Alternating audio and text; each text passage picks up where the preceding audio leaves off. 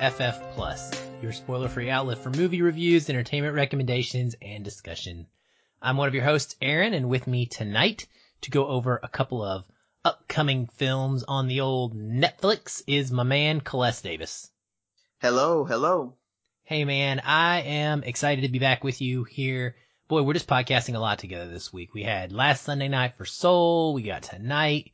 You're gonna be back on the main show for one night in Miami next Sunday. It's a good run. It's a good run. Very good. Um, you know, it's always great to be podcasting with you because it's like you and me, we have like this synergy together. So I agree. I definitely agree. I don't know if we're going to synergize on our opinions tonight though. So I mm. guess we'll have to uh, find out about that one. We have two movies to get to. The first we are going to talk about is a war film coming to Netflix soon. It's called Outside the Wire. It stars Anthony Mackie, Damson Idris, Emily Beecham, Michael Kelly, and Pilou Asbæk. It is written by Rob Yescombe and Rowan Athale, and it is directed by Mikael Hafstrom. What's it about?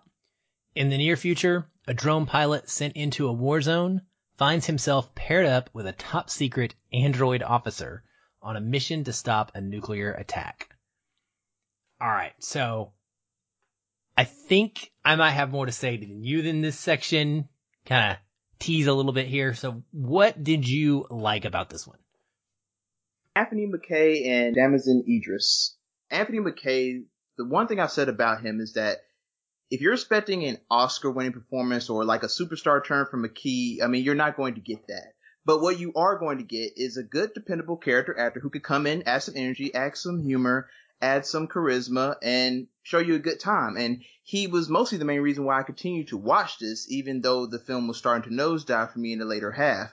I mean, he cracked some jokes. I mean, his presence is there. I mean, him and Damson pretty much have this mentor student kind of relationship for most of the film where Damson is kind of naive and, you know, he doesn't really know much about being on the battlefield and Mackie is teaching him some things and he's like educating him and showing him what it like everything that it means to be a combat soldier. And those were the best parts for me when those two guys were together. Um, and outside of them, the other thing I would say is the concept. The story is actually kind of hard hitting when you think about it because it's pointing the finger at you know, warfare itself, at how the U.S. has been using these drone strikes, you know, that is causing collateral damage in other countries. And, you know, Damson, he plays a, um, guy who was a UAV pilot. And there's a scene where they talk about, like, you know, how many people have you killed? And he just kind of says nonchalant, like 166. And, you know, Mackie's character looks at him and is asking, like, well, you know, you say that like it's nothing, like you have like no hurts and feelings inside of you. And it kind of really makes you think a little bit, you know, like what, what, what would it be like to be somebody who is so far removed from seeing death and seeing destruction up close? And I thought it was really good, but too bad it just wasn't really capitalized together in the film. Yeah, I like the concept quite a bit as well. And what's funny is I was, when I first heard it, it reminded me of some of the concepts that we got back in the late 80s and early 90s in like action movies that was similar to that. Not exactly, but just the idea of like what a war film was going to be instead of like a traditional war film. It was going to have some sort of like sci-fi element to it. And I, I too really like that, especially having a military background myself, but like just the idea of a drone pilot. I picked up on the whole desensitized part of uh, Damson's character as well and thought that it was pretty well conveyed this, you know, real thing where kids grow up playing video games and this is not going to be an assault on video games by any means because I love video games. But the fact of the matter is they do desensitize you to an extent when you are quote murdering people in very real life scenarios. I mean, the, thing is the military uses games as a training mechanism now. And so Damson is sort of a product of that generation where you sit in a dark room and all you're doing is clicking a button and people die. And to you, they're just numbers on the screen. They're not actual humans. And so getting to see him in his character, like be on the ground in this story and have to go through some of that learning experience, I thought was really well done, honestly. I, I enjoyed it quite a bit. And I also, like you, enjoyed their chemistry. I, I really, actually, a whole lot. I, I liked it when they were bantering back and forth. Um, Anthony Mackie is definitely like the older person in this relationship. And so he feels like a mentor. And I don't want to give away some things, but there are later some revelations in the film that make some of the dialogue and some of the way that they interacted even more interesting to a sense. Um, but Damson really impressed me uh, as an actor. Like he is someone that I think he held his own against Anthony Mackie incredibly well. And he was able to kind of go through a gamut of some emotions in this film, even though it's not a, you know, hugely dramatic kind of movie to where I was like, Hey, I, this guy caught my attention and, and I would like to know what he's in and I would like to seek him out and I would like to see him in more stuff. The robots were a highlight for me and and I don't mean the CGI, I mean the design of the robots. So there are some robot sentries and soldiers in this that are kind of like unmanned mechs that have, you know, like the guns that pop up over the shoulder and then the way there's a couple of moments where these robots with 50 caliber guns, these really hard hitting machine guns on their back, they will get down on all fours and essentially like lock into the ground and create themselves as almost like a tripod, like to brace themselves so they can fire these like anti-tank weapons on their back. That was sick to me. Uh, there's some robot dogs. Robot dogs are always cool. I, I can never go wrong with robot dogs. And uh, I liked Michael Kelly. He's not in this very much, but he is one of those actors. If you ever listened to the Rewatchables podcast uh, on, um, it's Bill Simmons's podcast uh, on the Ringer Network and one of their categories that they go through when they do reviews is they, they talk about that guys in a movie. And it's like, you don't know their name always, but you're like, I've, I know who that guy is. He's like a good supporting actor who's in a lot of stuff. Michael Kelly is one of those guys for me. He was really great in House of Cards. And I've just always kind of gravitated toward him in his performances ever since then. I like the score. it has a pretty good energetic score. It's not memorable, but I think it fit the film uh, pretty well. And I actually liked some of the twists and turns in this story. I'm going to throw it to you after I'm done, but like the story and the where it goes is not extremely surprising. Okay. So it's a little predictable. You have Anthony Mackie, who's basically a Terminator, uh, character and there are some twists, but they're not, they're not meant to be, I think, hidden. I think that they're telegraphed fairly easily.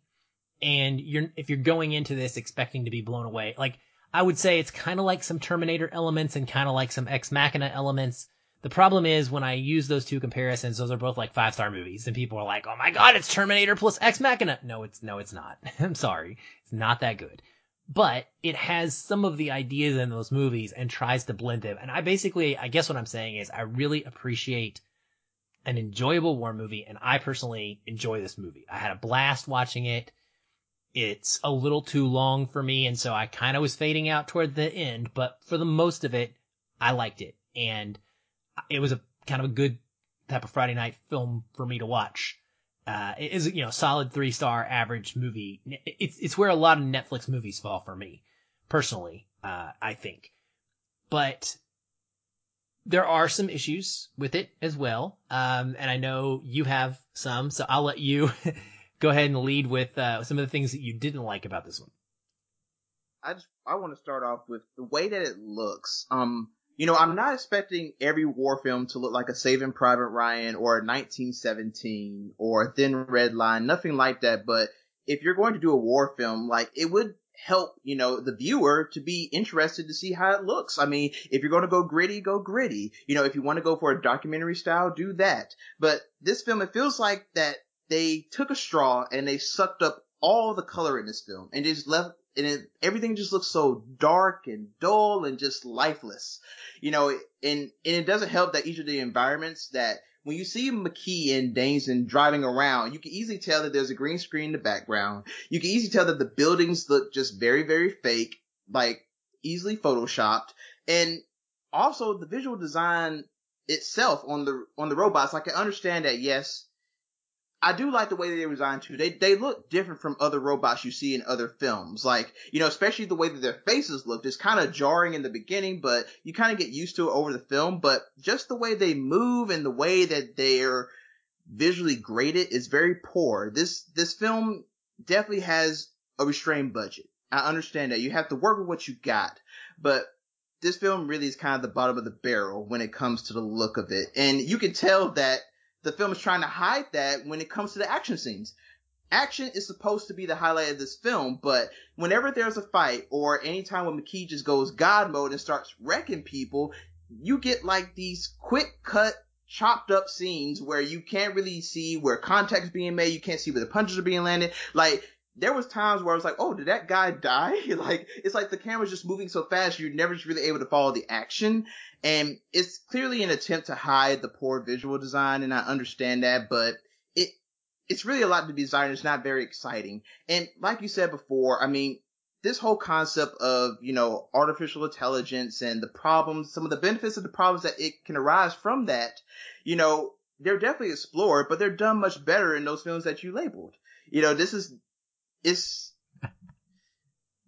when it got to the ending, I mean, it just was not a surprise where it, how it ended. Like I knew it was going to be something that was kind of generic, kind of like hitting at some emotional heartstring heartstrings, and you know, just just something that's not really memorable. I mean, I'm not expecting I wasn't expecting for this film to be very memorable. I mean, sometimes I just want to sit down and just turn my brain off and watch something and enjoy it for what it is. But I couldn't even do that with this film because there were so many technical issues that were plaguing it. And the story just could have been much, much stronger than what it was. And it kind of ruins, you know, what Mackie and Damsman are bringing. They're obviously great, but they kind of fall into this category of just being underutilized. Yeah, I, I mean, I, I hear you. I, I feel like you're not going to be the only person that responds this way to this movie. I took it a lot better than you did. And I, for me, the special effects, yes, they're not great at times. They're actively bad visually at times. And it is pretty bland visually. Just take the CGI out of it. Cause the CGI is actually not ever present in the movie. Like he's not walking around as this android. He's walking around as Anthony Mackie. And occasionally you kind of get to see his form as an android or whatever and such. But action scenes are a problem. And, you know, this is going to be a Netflix issue, I feel like forever because there's just a thing. They have not figured this out yet. They have not gotten the right ability to craft action that other blockbuster storytelling is able to have. Mackie running in this movie is a joke. He, he's like supposed to be super speedy running. And at first I was like, Hey, that's kind of a fun little cute thing. Cause you know, he's like running really fast, kind of like Cap was running really fast when he was getting lapped in Winter Soldier, but he's running really fast. But the way that they accomplish this special effect I don't know how they do it, but whatever they're doing, it doesn't work. It makes, it looks really silly. It's almost like the character's moving and the screen is standing still. It's strange. And I didn't like that. I didn't like some of the other special effects. The story itself, like the ethical questions about how many lives are worth killing to save one or save more lives, like those are cool and interesting there's some ideas about morality and freedom and even loyalty in a cyborg and an AI that I found interesting. Again, like you said though, they're not in any way like explored like you would expect from a hard hitting heavy sci-fi movie. And that's kind of a problem when you're just barely introducing them.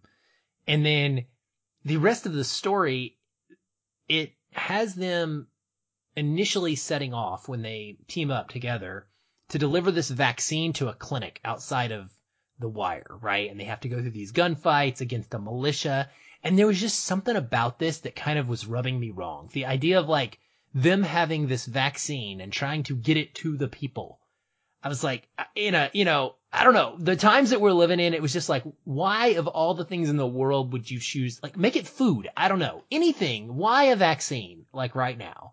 Just kind of bugged me And like you said, uh, the ending, it's incredibly cliche. It's incredibly stupid and unlikely and unrealistic in every way possible. And it just, it takes all of the slight grounded nature of this movie and kind of blows it up and makes it like just totally dumb and forgettable. And so unfortunately it ends on a note where you're definitely down and that's sucks because no matter how much you like it while you're watching it, like I did, you end it and you're like, ugh. And that's a bad feeling to go out on. So bottom line, are you feeling it? Would you recommend it? Not feeling it. This, I would, I would tell people to, I would put a scarlet letter over this thing, just tell people just, just stay away from it. okay. Okay. I am gonna say if you like war movies and sci-fi movies and the premise sounds interesting to you, that it is worth a Friday night flyer. Just again, expect your two and a half star average movie, plenty to la- or plenty to be okay with, not to love, but plenty to be okay with and plenty to roll your eyes at. And I think most people will be in that zone, but don't go in expecting something great because you're just going to be let down and it's going to feel like an even worse experience than maybe you really had. Uh, this will be out on Netflix January the 15th and you can watch it then if you so choose and make up your own mind. Well, the next film we're going to talk about is called The White Tiger. This stars Adarsh Gourav, Rock, Rajkumar Rao, and Priyanka Chopra Jonas, who, by the way, at some point recently got married to one of the Jonas brothers because her name is now Priyanka Chopra Jonas. It used to just be Priyanka Chopra. I actually think it might have just been Priyanka Chopra the last time we talked about her, which was last early fall when we were res- viewing the Blumhouse Amazon pictures. Uh, she was in, I think, Evil Eye, one of my favorites. You didn't like it. Uh, and I don't remember the Jonas being in her name at that point. So, anywho, fun little fact there. This is adapted and directed by Ramin Bahrani from the novel of the same title by Arvind Adiga. What's it about? An ambitious Indian driver uses his wit and cunning to escape from poverty and rise to the top. All right, Celeste, what'd you like about this one? What I liked is that it's not the regular rag to riches story you see where a guy grows up and he sees that his family's living in poor conditions and he decides one day, you know what? I'm going to get them out of this. I'm going to escape this life. And so he goes through trials and tribulations and trauma and then he eventually makes it out on the top. No, it's not. It's not like that. It starts off that way. You know, we get Adarsh and Adarsh, um, I'll add this. He is phenomenal in this film. I mean, he is he's what this film revolves around. I mean, we follow him as he tries to make a way for himself. You know, he's living in India and they're living in a caste system, whereas either you're a master or you're a servant. Either your belly's full or your belly is small. And he happens to be on the bad side of that.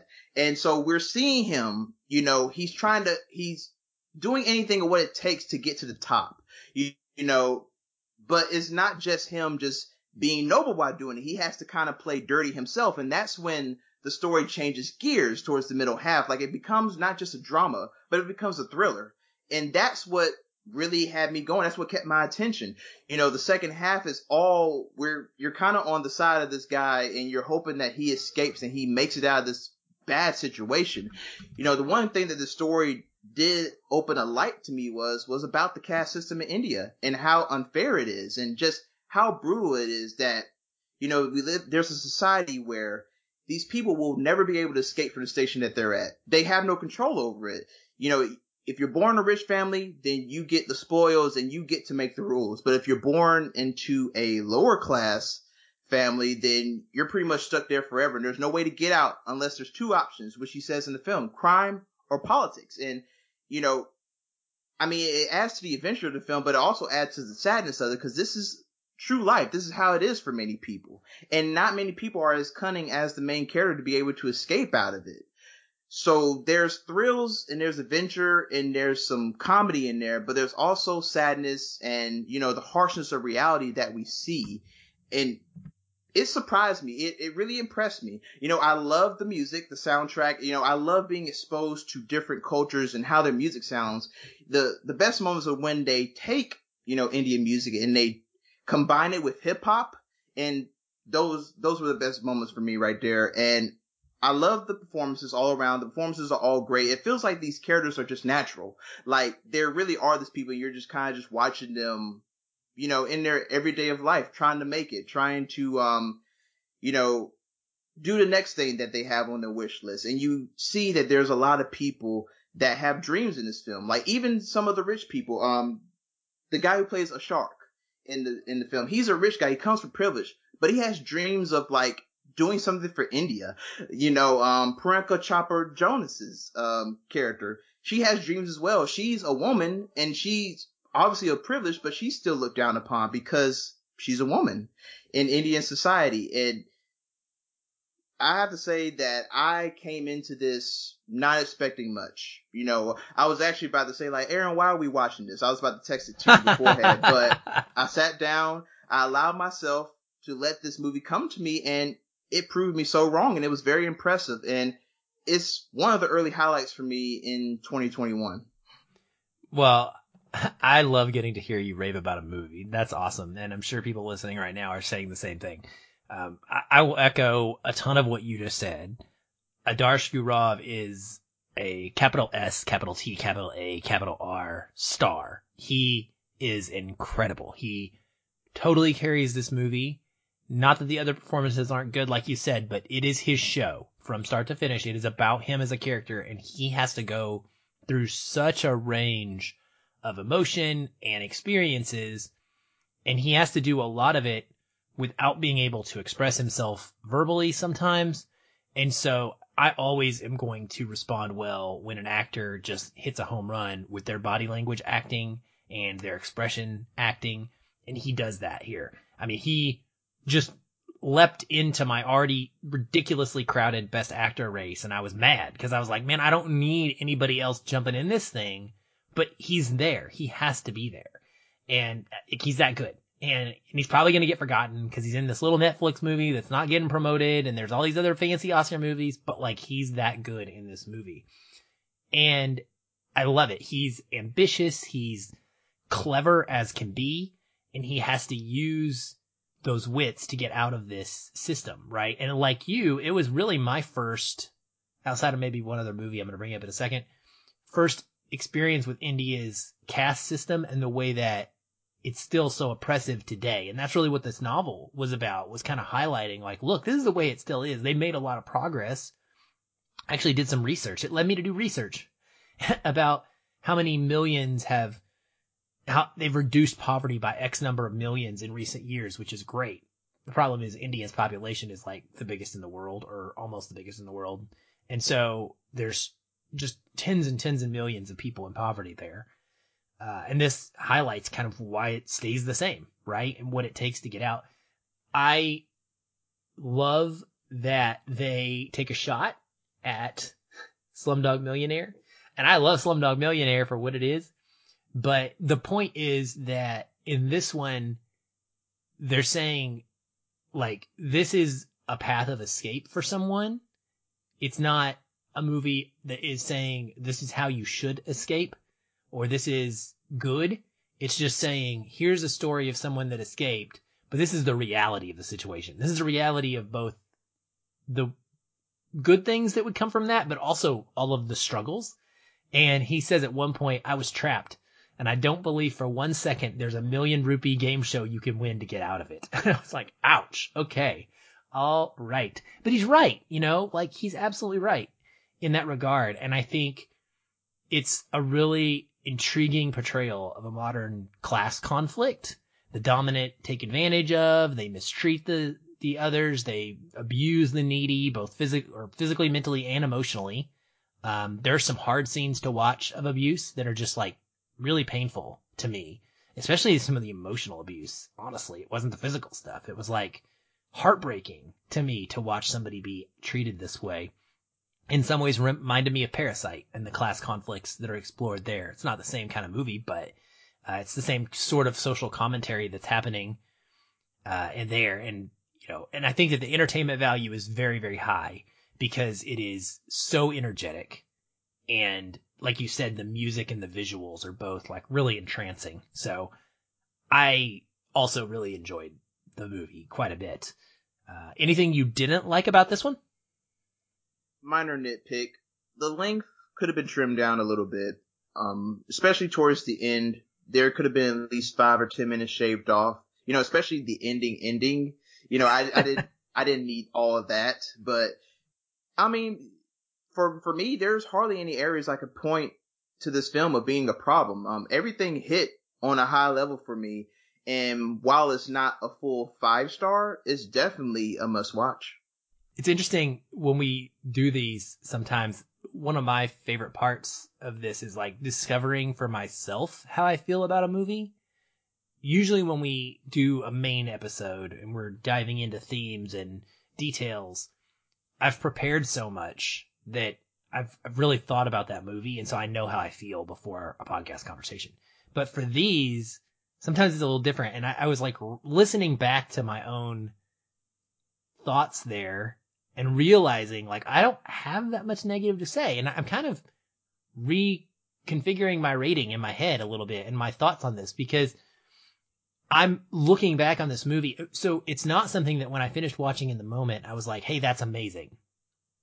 And yet I have thought about it since then and I do remember it extremely fondly and extremely well. And that's a big positive for me. It's interesting because the negatives I have are the exact same thing. I think that it has a few too many tonal shifts. It goes from really lighthearted and kind of humorous to freaking super dark and then back a couple times. And I was like, you need a little bit of, you need to be able to like massage your way through those tones.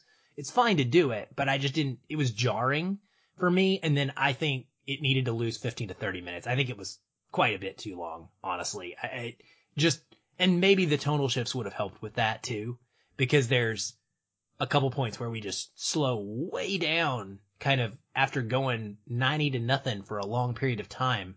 And it's just like, whoa. And, and it's hard to then ramp back up immediately after that. So same things as you, some tones and some, some tighter editing would have really done it well. But yeah, man, I, I had very few negatives to say about this. I think it's really, really good. And I would say I'm feeling it for sure. I definitely recommend it and hope people will check it out. Sounds like you're saying the exact same thing. Um, you're feeling this one? Strongly feeling it. This will be out one week after Outside the Wire. So this will be on Netflix available January the 22nd for you all to check out then. Well, that's it for this episode of FF Plus. Thank you everyone for listening. As always, thank you Coles for being here to talk through these couple of movies with me. If you do get a chance to check these movies out when they hit Netflix, please come find us on our social media channels and in the Facebook group or wherever you can and let us know what you thought. We will be back soon with One Night in Miami. And until then, just keep watching movies. Hey everyone, thanks again for listening. If you enjoyed the show, we'd love to hear from you. You can leave us a review on iTunes or wherever you're listening. These help increase visibility for the show and grow our community of listeners like you. We also invite you to connect with us further by joining our ever-growing Facebook discussion group. A link to that is in the show notes, or you can just search on Facebook and find us that way. If you'd like to continue the conversation with me, you can follow the show on Twitter at FeelinFilm, or connect with me in the Facebook group. I'm very active in both places and I'd love to chat. And if you want to connect with me, you can find me at Shoeless Patch on both Facebook and Twitter. But be sure to tag me in any comments so that I'll be notified and not miss you. Once again, thank you for listening. We'll be back soon. Until then, stay positive and keep feeling film.